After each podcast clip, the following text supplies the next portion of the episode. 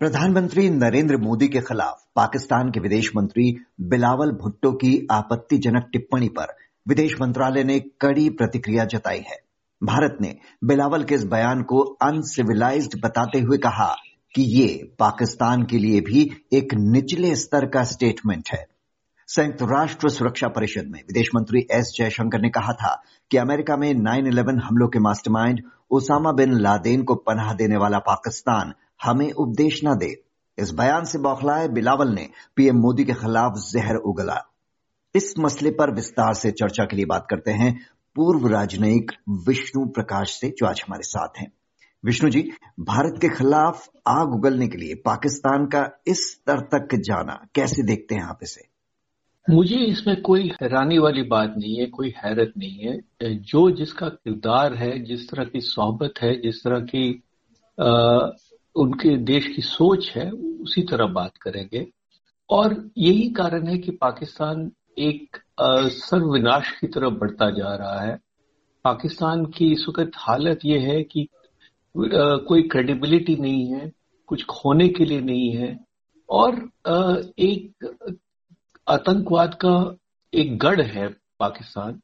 पर ये जो इनके नेता है, ये हकीकत, जमीनी हकीकत से दूर है। और एक अपने ख्याली पुलाव बनाए हुए एक जैसे कागज़ का ताश का महल होता है कागज़ का महल है उसमें रहते हैं। तो इनसे और कुछ उम्मीद करना ही गलत है क्योंकि ये ये इससे ऊपर इनकी सोच है ही नहीं।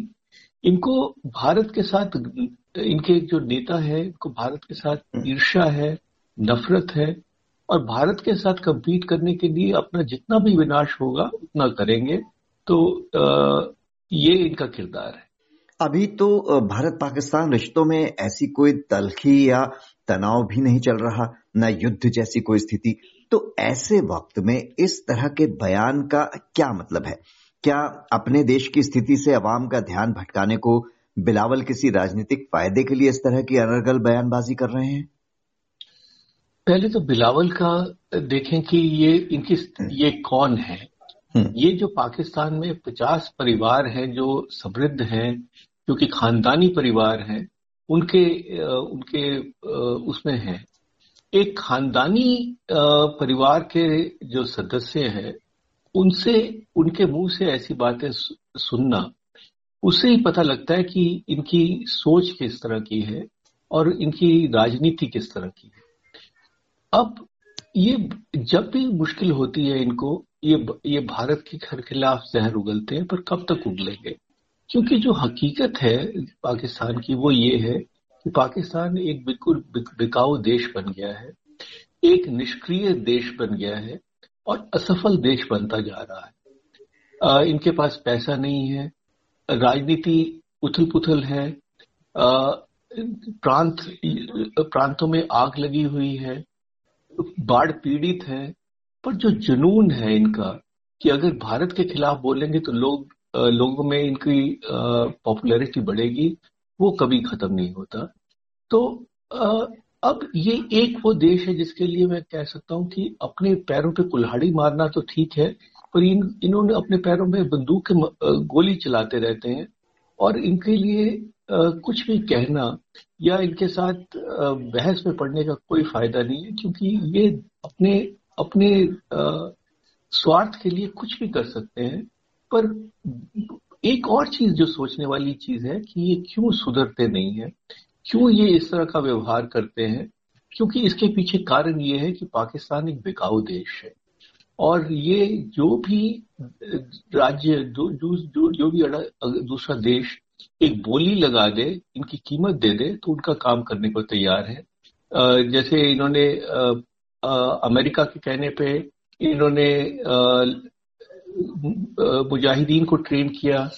अब अब चीन के इशारे पे नाचते हैं। तो ये एक विफल देश है और ये बिल्कुल असफल होता जा रहा है। पर मुश्किल की दिक्कत की बात यह है कि एक बहुत बड़ा देश है। 225 मिलियन की, की आबादी है और हमारे पड़ोस में है। तो पड़ोस में जब इस तरह की स्थिति होती है तो उसमें गंभीरता से सोचने वाली बात है। पर दुनिया भर में के जो बड़े देश हैं, उनको भी सोचने वाली बात है कि कब तक पाकिस्तान को सपोर्ट करते रहेंगे पनाह देते रहेंगे। और चीन का खास तौर पे जो किरदार है, जो कि इनका आका बना हुआ है, इनको प्रोटेक्ट करता है अबेट करता है, उनके लिए खास तौर पे जो उनकी भूमिका है उस पर भी दुनिया भर में बातचीत होनी चाहिए चर्चा होनी चाहिए। भारत ने जिस तरह से आईना दिखाया पाकिस्तान को न सिर्फ़ बिलावल के इस विवादित बयान के बाद बल्कि इससे पहले यूएनएससी में भी उन्नीस सौ इकहत्तर के नरसंहार अल्पसंख्यकों की स्थिति से लेकर हाफिज सईद मसूद अजहर दाऊद जैसे आतंकियों को शरण देने वाले मुल्क के रूप में पहचाने जाने वाले का इसे कैसे देखते हैं आप? ये कोई नई बात नहीं है। पाकिस्तान की बेनकाब हो चुका है। पाकिस्तानी दुनिया जानती है कि जो आतंकवाद है वो पाकिस्तान से शुरू होता है और दुनिया भर में फैलता है। जिस तरह से पाकिस्तान जो कि धर्म के नाम पे बना था इस्लाम के नाम पे बना था इन्होंने बांग्लादेश के लोगों की जैसे जुल्म ढाया और पाकिस्तान के दो टुकड़े हो गए तो कोई भी देश कोई भी ने, नेता लोग कोई भी लीडरशिप के लिए एक सोचने वाली विचार होता है कि क्यों हो रहा है? चिंतन का विचार, का विषय होता है।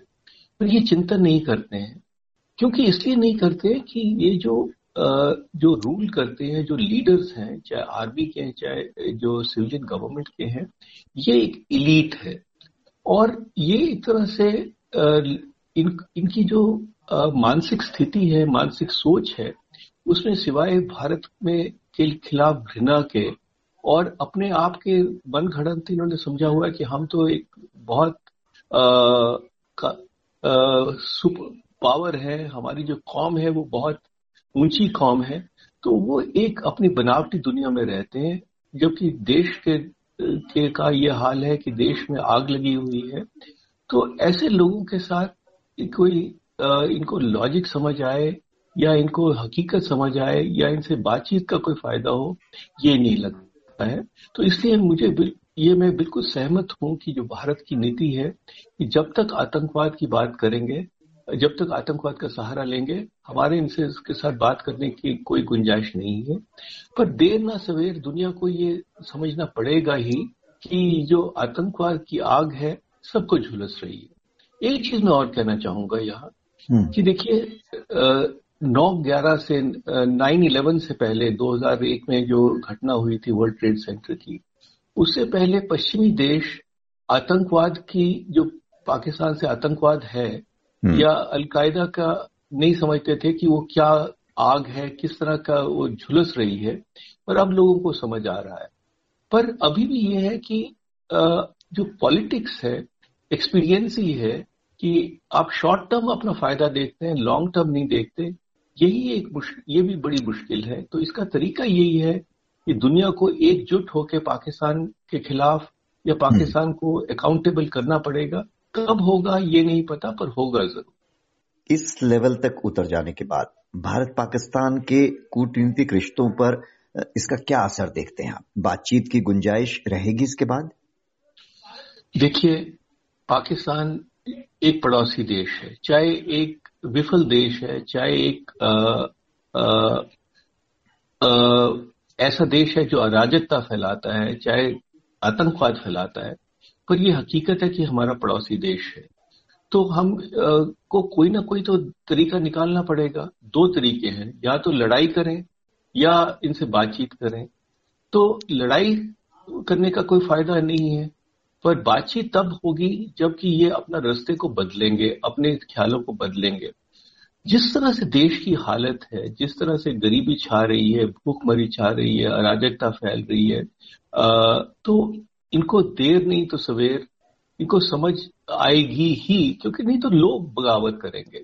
लोगों को आप कब तक दबा के रखेंगे? लोगों को कब तक आप भारत के, के खिलाफ भड़का के रखेंगे? तो समय आएगा जबकि इनको इनको या ठीक तरह या बगावत के थ्रू इनको समझ आएगा तो बातचीत के ज़रिए ही हल निकलेगा, पर अभी समय नहीं है बातचीत का, क्योंकि बातचीत के अलावा और कोई तरीका भी नहीं है। हम दोनों परमाणु हथियार हैं हमारे दोनों देशों के पास, और लड़ाई का मतलब विनाश है। बातचीत में टाइम लगता है, पर बातचीत के सहारे ही एक हल निकलता है, जो कि स्थायी होता है। जी, कूटनीति की एक भाषा होती है, शिष्टाचार होता है। लेकिन पाकिस्तान ने उस मर्यादा की सीमा भी लांग दी। विष्णु प्रकाश जी बहुत बहुत शुक्रिया आपका।